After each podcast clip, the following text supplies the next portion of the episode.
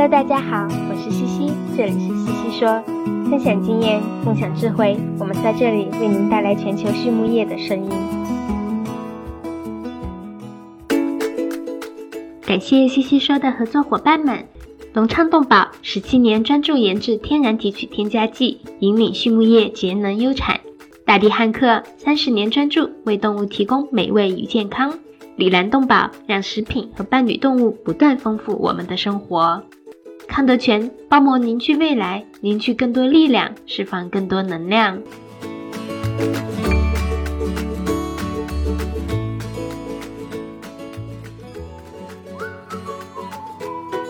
里兰动宝一家全球动物保健公司，通过提供创新型产品。专业知识和卓越服务，以预防和治疗食品和伴侣动物的疾病，为养殖户、宠物主、兽医、利益相关者和整个社会创造价值。凭借在动物健康近七十年的实践和传承，以及让食品和伴侣动物不断丰富我们生活的企业愿景，Alanco 致力于帮助客户改善动物健康，同时也对所在社区和全球社会产生深远的影响。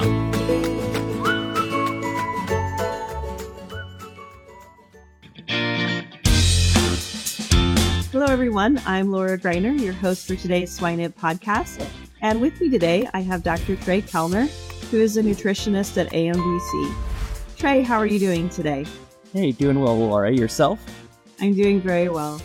We're glad to have you on the podcast today, Trey. I think before we get started, though, I'm going to have you do a brief introduction about yourself to our audience, just in case they're not familiar with you. Sure. Well, thank you. Um, my name is Trey Kellner, and I'm currently the managing partner and swine nutritionist for AMVC Nutritional Services based in Audubon, Iowa. Even though I'm based in Audubon, Iowa, I have the uh, the pleasure and the challenge of feeding about 175,000 sows and 2 million annual market pigs across four time zones in the U.S. now. So from Ohio to California and from North Dakota to Arizona across about 40 different feed mills. Um, so hopefully that that current challenge that I have every day can provide some insight and value uh, for this podcast and listeners. Absolutely. I think we just need one more one more time zone and we'll cover most of the continental US there, Trey. That's that's impressive. Maybe Hawaii one day, right? right. Right. What what a horrible thing to have to go travel to Hawaii to see pigs, right? Yeah. For sure. Well, and I think that's really what we want to talk to you a little bit about today is not so much travel, but more about what does your day look like as a nutritionist and and just kind of help people understand maybe a little bit more about what a nutritionist does and particularly one that's involved in production in such a system as yourself with that type of number and feed mills and and just kind of how you manage through that process. So I think maybe let's just start with that. What's your routine like on a daily basis? Sure. So on a daily basis, it's really tough because no two days are the same. However, if we expand that just a little bit, I do try to organize at least my week um, to try to get everything accomplished and try to keep all the balls in the air without any of them dropping and shattering, right? So what I try to do is I try to set up meeting days, um, farm days, and then catch up slash office slash data, data mining days, right? So typically what I'll do is I will set up meeting days for Monday and Wednesday. So I will have meetings, whether that's grow finish production, sow team production, or account team meetings, uh, feed desk organization meetings here for my, you know, my, my direct employees, whatever that may be, production calls. We'll try to have those on Mondays and Wednesdays. And then Tuesday, I typically have as a flex day, right? So figure out what fires are currently out there, whether on the slat level or at the boardroom level or somewhere in between, and then have that time to then answer those issues. Not that I don't do that on Monday and Wednesday, but it's more of a dedicated flex day um, mm-hmm. to handle those things. Then Thursday, I try to be on farm at the slat level or in one of our feed mills. And then Friday, I typically have for kind of a catch up day and then try to set the stage for the next week. Mm-hmm. Right. Mm-hmm. So I would say no two days will ever look the same. Um, but I do try to balance my time and make sure that I'm providing slat level support and boardroom support and what I've kind of found to be the correct ratio for my current position and the current needs of, of our different business units and our leadership teams, um, and try to schedule that out as best as possible. Mm-hmm. And I think that's a very good point is that scheduling comment because I've had some questions lately from people on time management and how do you manage that? Because clearly there are things that you want to accomplish or need to accomplish during the week. And as you, you called it putting out the fires and in production, that's a large amount of what we might be doing. So how do you create time in your schedule to make sure you get the things done that, that you need to get done? Yeah. So one thing that I try to stay uh, with in terms of like being able to rapidly respond is stay caught up. Um, so I do have a great family at home. Um, I have a, a, an awesome wife and two young kiddos, and I do value that time, right? If it's if it's the weekend or they're up, um, I I try to respect that time as much as I can. Um, but there are occasions once the kiddos are, uh, you know, asleep. Uh, hopefully they go to bed at 8 p.m. most nights um, where I do do some work and get caught up, right? Or if they are taking a nap Saturday or Sunday afternoon, I use that hour to get caught up. And and what I try to do is I try to try to stay on top of emails where I don't have 200, 300 unread messages in my inbox because that can take you a full afternoon to get unburied from. And and that does happen, right? When I'm out, you know, on our West Coast trips or even our Eastern trips, right? Those are two, three day trips. Um, I'm trying to spend as much time with those people and at the slat level as possible to have the greatest influence that I can within that visit. Because um, I might not be there for another three or four months, right? Um, so there are times where it's conferences or meetings or well deserved day off or something like that where you do get buried and you have to unbury. But if you can keep yourself up to date on your communications, whether that's phone calls, texts, or emails, all of a sudden when someone calls you or texts you or you see an email with that big red exclamation point or flag, you're ready to respond to that and you're able to shift from the important to the urgent category. So I try to stay in that important category as much as possible. There are times where I do live in the urgent, right? And, and I shift from urgent to even more urgent, right? But if you, if you're in the majority, say 80% of the time in that important category, then when there is that urgent require inquiry, when there is a fire to put out, um, you know, you can respond and then get back to kind of your regularly set schedule. The other thing too is just to be highly organized. Um, it, I just make simple lists. It's not like I have everything in Excel or have, you know, this full out organization chart of how I'm going to structure my day or what's the highest priority or what's not. Um, but I just continually um, make lists. I have these these yellow notes here, these piece of papers, and I might make a list four or five times a day, and just stay current and update that. And then I just try to look at the clock and say, okay, it's twelve twenty as we're recording this podcast, right? We're going to be tied up here for a bit, and I have a meeting at two, and I have a call at three, and I'd like to be home at five to spend some time with my kiddos.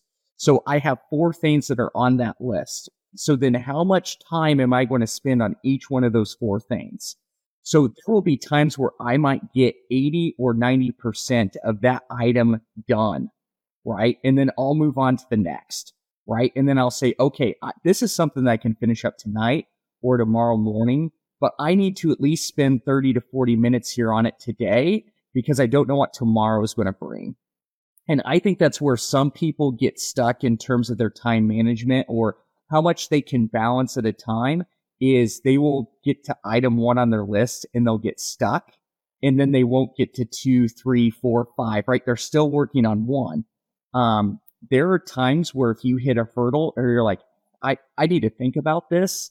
Um, I'm going to think about this tonight and come back to it tomorrow versus in, you know, sitting there and, and pondering. Not that there's anything wrong with that, but you only have so much time in the day. So um, there are times where I might, I might not be able to cross anything off that list, but I work on each of those items to where they're more manageable, um, and are easily accomplished and try to accomplish more versus than just, I'm only going to do one and then I want to go to two and then I'm going to go to three, right? So, um, those are just things that I found helpful. Um, you also have to be very respectful of your time and your commitments. It's very easy for me to say yes to things, right? Both internally and externally. Um, if there's someone, you know, from our vet clinic that wants to learn more about swine nutrition and production, it's real easy for me to say yes. And what I found is you can say yes, but make sure it works within your schedule, right? So as I say, Mondays and Wednesdays are typically my meeting days. So if I can fit it in between one of my Monday meetings or my Wednesday meetings versus scheduling it like Tuesday at two, when I probably need to be at the slat level, um, you know, or at one of our farms or our feed mills. Well, if I have a meeting at two, it's, then it's really tough to get to a location and then back from a location, right? Kind of messes up that day. Um, so just having a little bit of schedule integrity of knowing what you can take on and then when does it best fit within your schedule to take on as well. Um, I think those things have been helpful. Not that I haven't mastered by any means, but I just think that those are some things that I've found that have worked. And um, I think it's also very important to then uh, reflect on the back end. So I do put things in Excel um, about once a quarter. I try to best map out where am I spending my time on which account am I spending my time, on which pigs am I spending my time, and in which people am I spending my time with.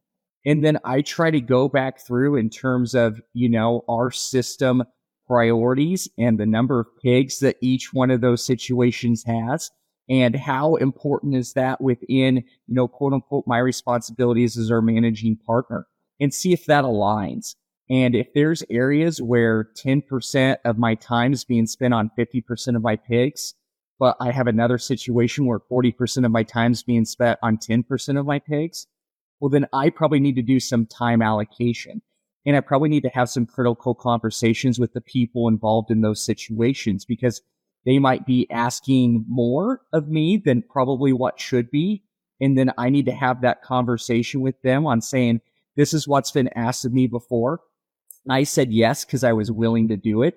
After reevaluating my time, this is something that I can no longer justify doing, and here's why. So here's what I'm going to suggest, right?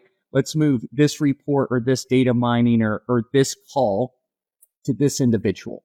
They're fully capable. They'll do an outstanding job and I'll make sure that I supervise their work or I'll hop on this call from time to time to make sure this is being done correctly. Right. So if you go through that kind of situation and then you provide a solution as well, I, I think that'll help manage your time um, as effectively as one can. How about that, Laura? I think that's great. You know, and, and I agree. I mean, I, the other thing I would always do is if I wanted some downtime or I needed downtime to think, I would my one hour trips to farms or whatever, that was my time. Or if it was those phone calls, right, I'd be making my list of who to call while I was driving. And to do that because you know driving down a country road can get pretty boring some days, and so that was always useful too. Um, but those are great, great tips on on time management and the process and thoughts around how you manage your accounts. And it actually kind of led me to the next question: is you have so many accounts, you have multiple farms and feed mills and, and so forth. So, what do your daily observations of the farms look like? Yeah, so daily observations of the farm. So I probably look at each farm at least once a week. So I'll try to segment this a bit. So on more, you know, nurseries, I will look at uh, wean weights, uh, feed intake, and mortality, right? Because we don't have growth and feed conversion till you know probably two weeks till that nursery's closed out, right? So we'll look at those three KPIs across you know all the farms that we have and have been fortunate to have some people develop some dashboards for me to where, you know, that's about a five or 10 minute process is all. And I will look at that every Wednesday. So Wednesday is usually my wean to finish day.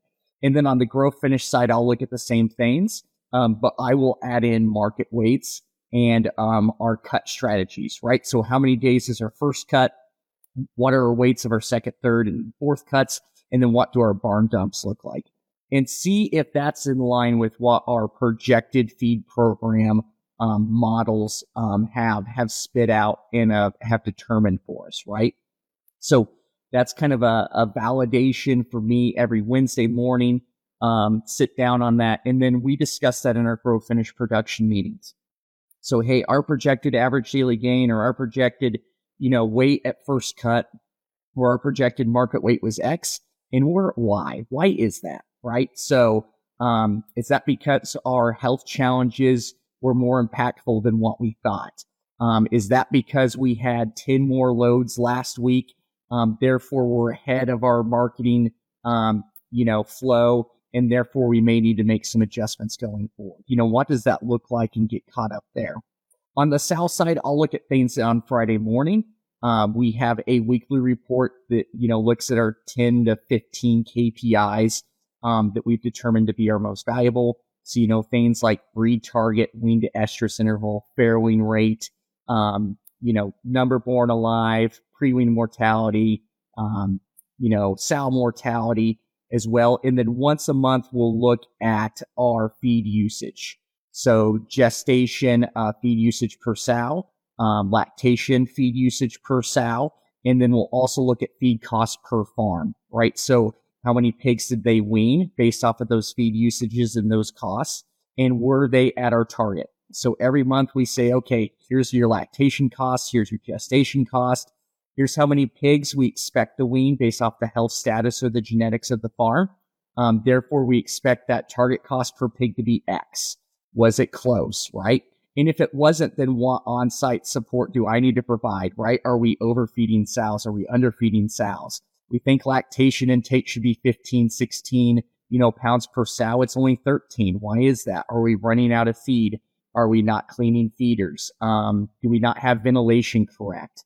Um, you know, all those things that I can provide on-site support with. And sometimes that's an email or call, right? Sometimes that's not me, you know, physically being on site. Sometimes that's an email or call. So those are just some things that I look at on a periodic basis. And then there's times where I get an inquiry and I get into our dashboards or our, our database and pull things as needed um, as well. Mm-hmm. Yeah, I think those are all really good activities for a week, and that certainly keeps you busy checking all of those farms. But you also mentioned not only looking at records every week, but you're going into what you call the slat level, which means you go to the barns. So what do you look at when you go into the barns? So you, you looked at the records probably ahead of time. And so, you know, what are your checklist uh, items that you have to do or want to do when you go to a barn? Yeah, so I would say there's two big buckets that I try to look at going to a farm. So A is kind of my nutritionist hat, and then B is also just the, the a different perspective hat and providing support to our pro- production managers or our veterinarians and just looking at things that maybe they've been so focused on, maybe they, they haven't seen or may, may have been blinded to them. So from the nutritionist perspective, that hat first, you're exactly right. Feed usage is probably priority one on the slat level, right? So we have an expected average daily feed intake, whether that's a nursery pig or gestating sow or a lactating sow, right? And are we hitting that target? Well, I got the piece of paper that says, yes, we are. No, we aren't, right? And then as you get onto the farm, you're trying to identify why are we hitting this target or why aren't we hitting this target? And it kind of starts from the feed bin management and then you work all the way to the animal, right? So are feed bins being maintained and rotated properly if they're they're in tandem? Are they being cleaned out? Um, do the boots have cracks? Do they look leaky? You know, are the feed lines in great shape or are they held together by 20 years of duct tape? You know, like all those things, right? And then you kind of work towards the feeder, right? So if it's on the sow farm or gestation boxes weighed and set appropriately, um, if it's a lactation feeder, you know, have those feeders been cleaned out? Some lactation feeders now have adjustments. Are those set correctly? We incorporate more technology into our sow farms all the time. So if you have an electronic sow feeding system, has that electronic sow feeding system been calibrated correctly? Right? Or is it just saying, hey, we're giving the sow five pounds per day, but it's actually giving them six because it hasn't been calibrated in six or seven months, right? So sometimes with technology, um, where we used to weigh feed boxes every quarter and knew exactly when to do it. Sometimes we think the technology um, is so advanced that it'll do those simple steps for us, right? So just ensuring that that's done.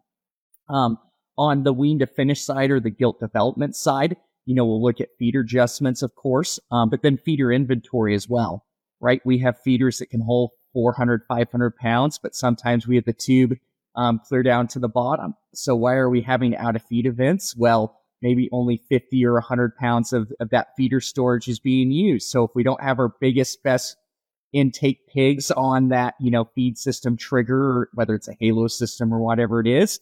Some pens may be running out of feed just due to storage or, you know, instead of running feed maybe once or twice a day, now we're running feed, you know, eight times a day and we're having some feed bridging, right? Um, so just those things of just matching that up and looking at the feed system from basically the point of delivery to consumption and then providing those, those simple observations and those simple action items can be extremely impactful. And I would say there's sometimes, and I get told this by my partners in, in production staff a lot, is I tend to underestimate that actually.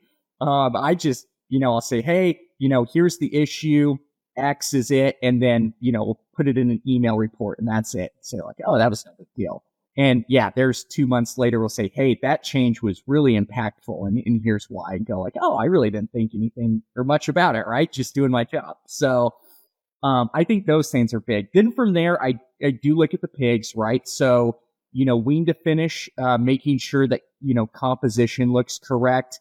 Um, I am a former livestock judge, so I don't think I ever like lose that perspective a bit, right? So I do know in terms of like what loin depth and back fat we should be at at each stage of growth and and does that look appropriate or does it not based off our you know based off of our lean accretion models and our fat deposition models etc you know things like structural soundness lameness you know foot health etc um, and then same on the sow side right? Um, spend a lot of time walking through our gilts you know, looking at structural soundness, locomotion, lameness, um, anything like that to determine, you know, oh, do these girls need some more support? Um, are we selecting um, appropriately? Um, you know, gilt size, weight, age is really important.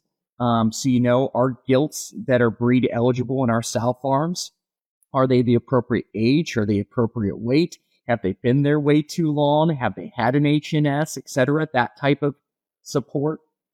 And then from there, you know, as we go to our sows, our gestating sows in, in good condition, what's the variation around them? We do use the caliper and we mark all our sows and gilts. So it's real easy for me to walk rows and walk pins and actually have the data and the math to say, yep, we're 87% ideal you know, 3% thin and then we're 10% heavy, right? So we're in a good spot in terms of where we need to be, or maybe we're not, right? And then in lactation, right? Um, are cells constipated before they farrow? What does fecal quality look like? Um, what does mammary development look like? What does milk letdown look like? And then as they get ready to wean, how do they look? Are they in good shape? They've lost a lot of weight.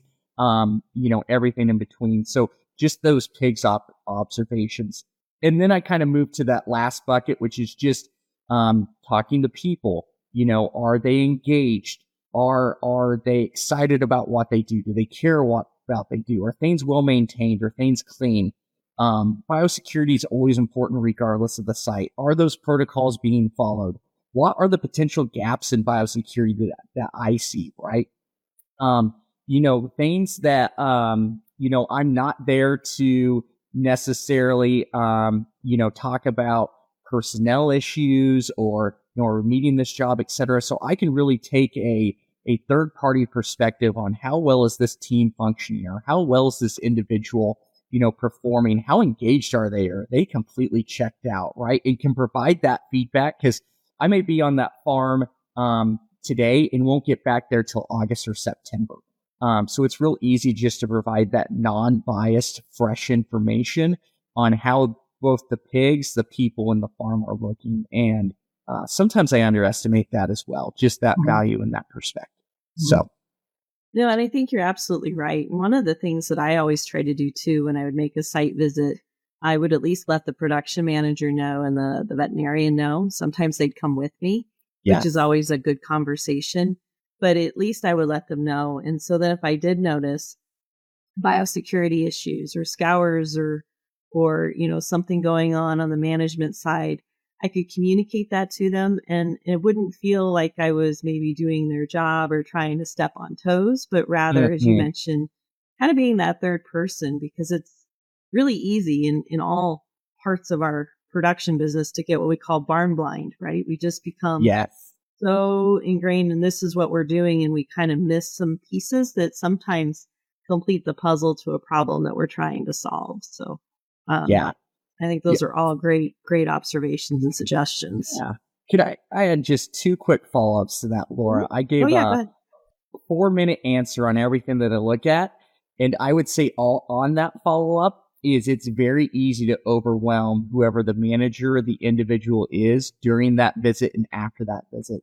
I leave very little with them and I might leave them with just two very important action items. Mm-hmm. And then I might take that big long laundry list that I said that I saw and then talk to the production manager, the veterinarian about that because the last thing that I want to do is uncoach something that they're working on mm-hmm. or put something that's probably at priority 12 now all of a sudden number one because there was this new person here um, that said I need to do X. Yeah. So the production manager or the veterinarian might have been working, you know, for four months on trying to get this implemented. And all of a sudden, I just took it from priority one to priority four, right? because now they want to do this new shiny thing. Mm-hmm. So, uh, there, that's one thing that I've just learned over time, as you have, Laura, is it's very easy to overwhelm people, right? Um, I always say that I'm a friendly face. I'm here to say thank you first for mm-hmm. everything that you do and um, helping us, you know, raise pork to feed the world. Um, the second thing is, is I'm here to support you as best as I can. So the last thing that I want to do is not be supportive. I'm here to help. So if I leave a laundry list of 10 things or if I undermine or, you know, indirectly uncoach, you know, something that our leadership team's been working on, then I've done the opposite thing of what the objective was to be there in the first place. So yeah, I think you're exactly right. And just wanted to follow up on that great point. Yeah, no, that, that's awesome. And that those are exactly what people need to think about is just don't overwhelm because you're right. Anytime any of us would get a list like that, it, it's daunting and it, it just is defeating almost, right? And so we're there to build because they, they are doing a lot and they're very busy and we want to encourage rather than, than take down. So very yeah, good. Yeah. Sometimes you just have to put yourself in the other perspective, right? So the first, I don't know, it's probably way too long of an answer. 10 minutes was all about time management and how I do this and all I have to do. So if I had someone that observed me for three hours and then gave me 11 additional things to do before I leave at 5 p.m., I don't know if I would have the most positive reaction to that, right? I certainly so, wouldn't. Yes. So why would we expect the same thing if we go on on farm or to one of our feed mills? Mm-hmm. Right? We should leave them with the most valuable things that they can execute. And then those additional things, we can work on that and we can, we can put people in place to help them work on that and support them on that. So yeah. Yeah. I think those are all really, really great, great suggestions. I'm going to ask one uh, quick question before our time wraps up. And it really kind of comes back to one that I hear a lot or I get asked a lot is how often are you checking things like the price of ingredients, the diets that you're using, and even you mentioned the marketing strategies. So that's something a lot of production nutritionists get asked to do is to tell people when the optimal weight is or what the optimal weight is for market. So how often are you doing all of those things? Yeah. Um, so we'll try to break those down because there's different answers for, for different things that I look at. Um, so we'll start first with pricing. Um, so most of our mills will send in pricing once a week. So yeah, we have one of our individuals at our feed desk, Mike, um, that will summarize all our ingredient information and our pricing, um, every Friday morning. So I'll then look at that and then summarize it, um, and take note of major changes and it's not necessarily price increases, but it's price increases among the ingredients, right? So what's the corn to soy ratio? What's the corn to distillers ratio? What's the corn to fat ratio, right? And if those have changed, um, then I'll make note of that. And the reason for that is we try to update our grow finish diets, at least in terms that have larger volumes every two weeks. So we'll update those diets for pricing and then update them for ingredient information. Now that doesn't mean that we're making a spec change. And by a spec change, I mean we're chasing, you know, changing like tryptophan to lysine ratio or energy, you know, concentration of those diets. It's just an update to try to hit that projected performance and those specs as economically as possible compared to two weeks ago when pricing might have been different, or maybe the uh, nutrient profile of our ingredients have changed a bit as well. Right. Um, on our sow side, I'll try to look at those once a month. Um, once again, may not change those once a month, but we'll at least look at them once a month. And then same with our nursery diets. I'll look at those once a month. Um, may not change them, but we'll at least look at them. Um, so pricing can be volatile. And I think one thing that's important to think about if you are going to update your diets based off of pricing is you kind of have to take out your crystal ball and say, what will these diets look like over the two weeks or the month or the quarter, right? That these diets are going to be implemented. So we can forecast a little bit on nutrient shifts, right? Hey, you know, the, the lysine and our, our protein levels are, you know, coming down in our distiller sources over time. Okay. We can forecast that out a little bit via regression. Uh, but pricing is way more difficult than that. So if you're going to include more distillers as a cost savings approach, what does that distillers to corn ratio look like um, throughout the two weeks or the month that you're going to employ this diet? Is it going to be the same? Is it going to be greater? Is it going to be less? And sometimes you might err a little bit if you think it's going to be greater or less, right?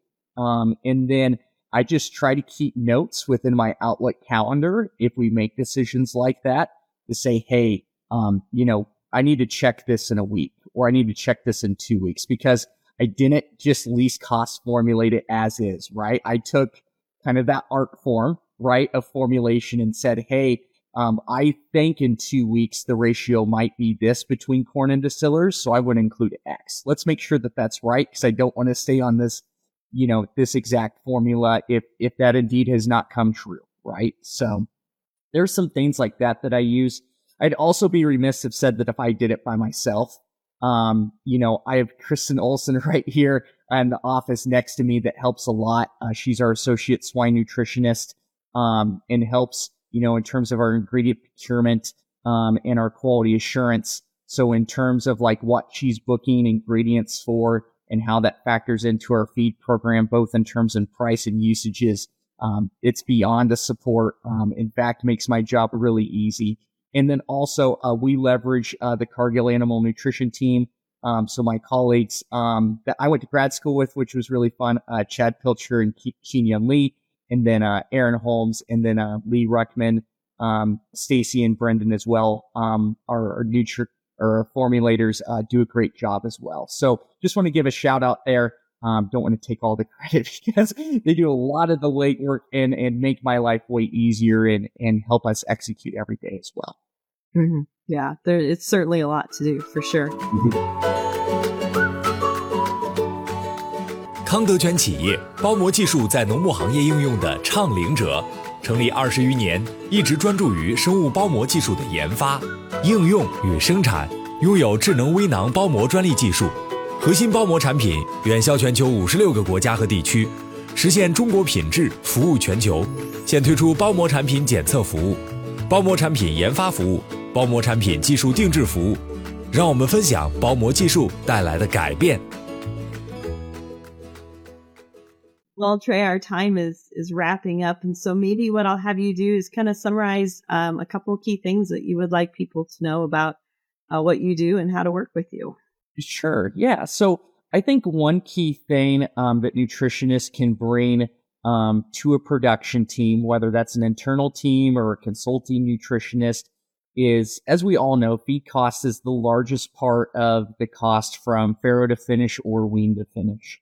Um, so if that nutritionist can accurately um, predict the performance, then they can accurately predict that cost and therefore can best help you manage your checkbook and what your balance sheet looks like. Um, so if your, if your labor is consistent, if your space costs are consistent, if your, you know, supplies are consistent, usually the most variable thing is feed.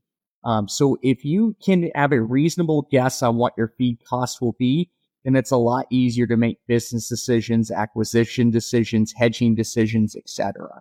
So I w- would first encourage anyone that's working in nutritionist or has a nutritionist on staff or has a nutritionist available to ask them for that type of support.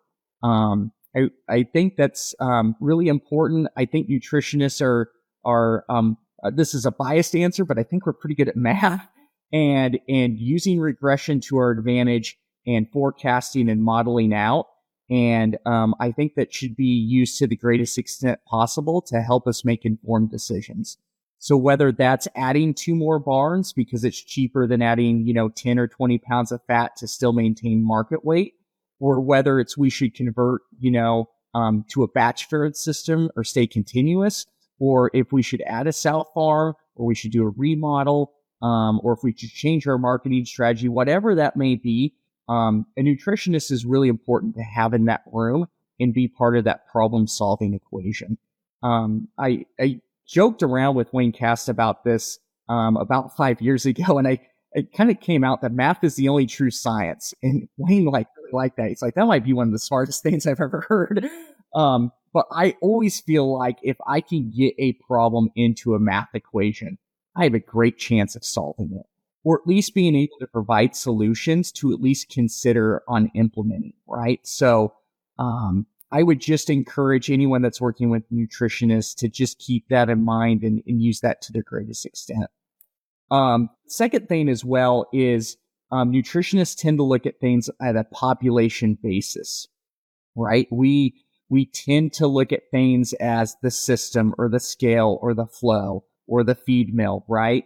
Um, so there are times when things are presented to us on the pig level, right? We have 10 pigs that are, are dying of strep. We had, you know, eight prolapses. And I would say first and foremost that I'll, I'll talk to the nutritionist that A, you need to listen and B, you need to be empathetic. Um, to C, there might be something that you can do about it, right? Um, but D, I think that we need to do a, a good job of explaining, yes, there is an issue.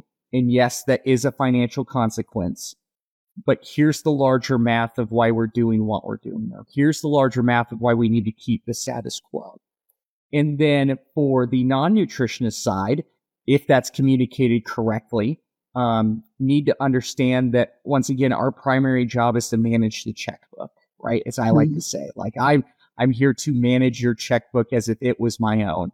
Um, mm-hmm. so if we are making those population decisions, um, yes, our feed conversion is not a two, four, five because we're feeding a more economical diet that has the best, you know, pound per carcass gain or, you know, however you want to look at that pound per gain or whatever it may be and here's why your checkbook looks like X versus Y than what you're suggesting, right? Um, and just understand that we are we are managing and looking at that as, as best as we can. So sometimes I think you know people might view nutritionists as cold or you know um, mean spirited or not empathetic. Um, it's just not how we're trained, and usually it's not how most of us are wired, right? Mm-hmm. So um, mm-hmm. We try to look at things in terms of mass scale as well. So I would just kind of throw out. Sometimes that's not you know stated that that black and white, um, but I just always think that's helpful to explain of of here's why we're proposing solutions that we are, and and here's here's why we're we're throwing out you know um, these type of numbers or coming at it from this way. It's it's that's our job. Mm-hmm.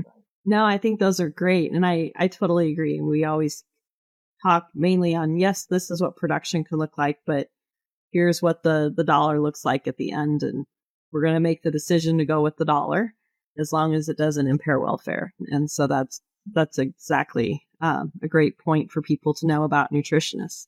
Yeah, yeah, and I think just as long as um, you know you listen and you're open to collaboration, um, you're going to be successful. Um, I think sometimes it's it's easy to be defensive, and where you're defensive, you stop listening. It's it's like you'd have music ringing in your ears, right? So, as you know, we like to ask our guests a couple of different questions, and the I know we've done these before, but I'll ask again. the The first question is is what's your favorite swine resource? Yeah, so still my favorite swine resource that I use all the time is still feed efficiency in swine. Um, by John Patience. Um, it's getting dated. It's 11 years now um, since it's published. Um, so, but it's still um, some of the chapters are just very well written, and I just appreciate how they take very, very basic science and apply it to a system perspective. And there are times I've probably read that book, I don't know, 11, 12 times. And there's chapters I've probably read 20 times since it's been published. But it's just a good reminder sometimes if you're in that urgent mode where you're like, man, I want to take a step back and reassess, am I looking at the right things?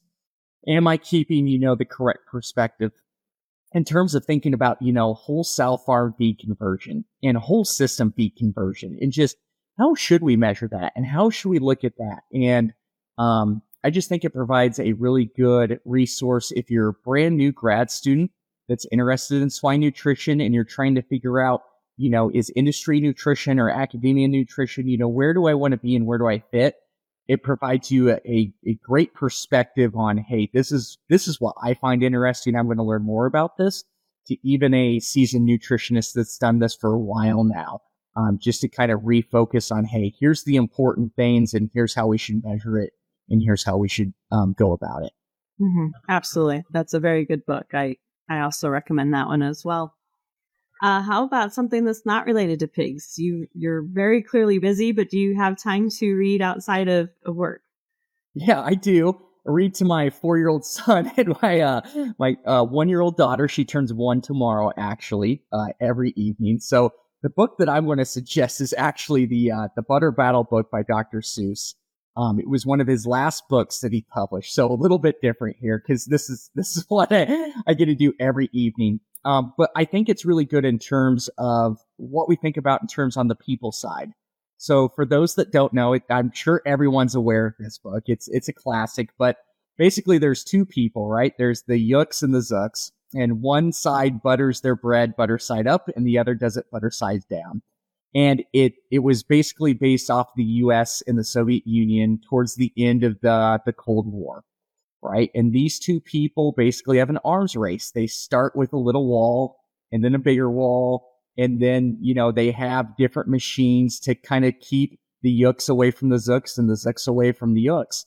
And all of a sudden gets to the end where they have this weapon that may destroy the world. And throughout the entire book, as you're reading it, there's this little kid, um, where his grandpa is one of these patrol agents. And at the time, this kid's thinking, well, all we need to do is just ask, why do they butter their butter side down and listen and gain that perspective? And all this conflict goes away. So I think there's times as our, as our systems get bigger, as we work with different partnerships, both internally and externally, as we have people that we love working with and people that we'd rather not work with, that it's very important to just ask questions and get to know them and understand what drives them and what motivates them and what encourages them. And just something as asking a question of, Hey, how's your day going? How are you doing? Um, can open up that door to where those relationships can be built and you can, um, not only decrease the conflict that may be there, but then mitigate it, um, in future instances. So I just think it's just a great reminder that instead of building walls, sometimes it's just one little question of, Hey, how can I help? Um, or just one little like, Hey, like, good job. Um, those little things go a long way where at any point in time in that book, whether it was page two or page 60, uh, that could have been asked and it wasn't. And, uh, yeah, you're kind of left with a, a, very sour note at the end. So mm-hmm. it's that simple. So. Mm-hmm.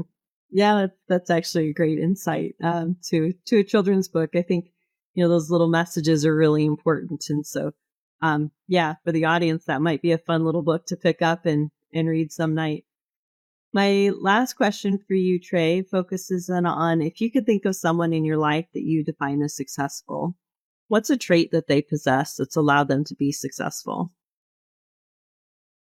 I think the most important thing that I found that separates people that I quote unquote deem successful or that I seek out at events or networking opportunities are people that don't just do a great job of identifying problems, but people that do a great job of identifying problems and then solving those problems.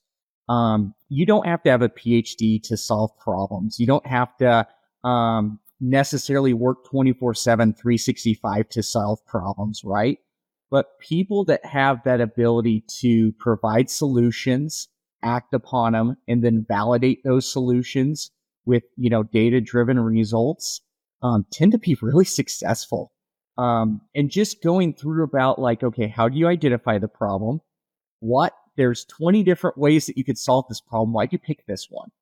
Um, what did you learn after solving that problem? And then how do you make the next problem that you ran across with even a better solution? Um, I just think that's, that always fascinates me when, when you see me in a, a group of people at, at a conference or if I'm on a phone call, those are kind of things that I'm seeking out, sometimes indirectly and sometimes really directly. Like, Hey, what problem have you been working on? Um, you know, what did you try to go about to solve it? And then how do you validate that? And then how did you prove that your solution worked or didn't work? And then what did you learn from it? So I, I would say, you know, people that I, you know, have on my mentor list or people that I look up to, both that I have a great relationship with and I just know of the people, right? Um, it, it's that key trait that I find, um, uh, really important and something that I try to work on and provide um, within my own system and teams and people I work with and at home too. Mm-hmm. Um, it's just that ability to problem solve and figure it out. And then, um, yeah, make sure that it's validated as well. So, mm-hmm. yeah, that's a great trait to have. Well, Trey, I want to thank you so much for your time today. It's been a pleasure visiting with you as always. And certainly uh, giving the audience a little bit of an insight as to what a production nutritionist does on a day to day basis. For our listeners, again, this is Dr. Trey Kellner, who is a nutritionist and uh, manager or partner in uh, AMVC. Thank you so much, Trey, for your time today. Thanks, Laura. Appreciate it.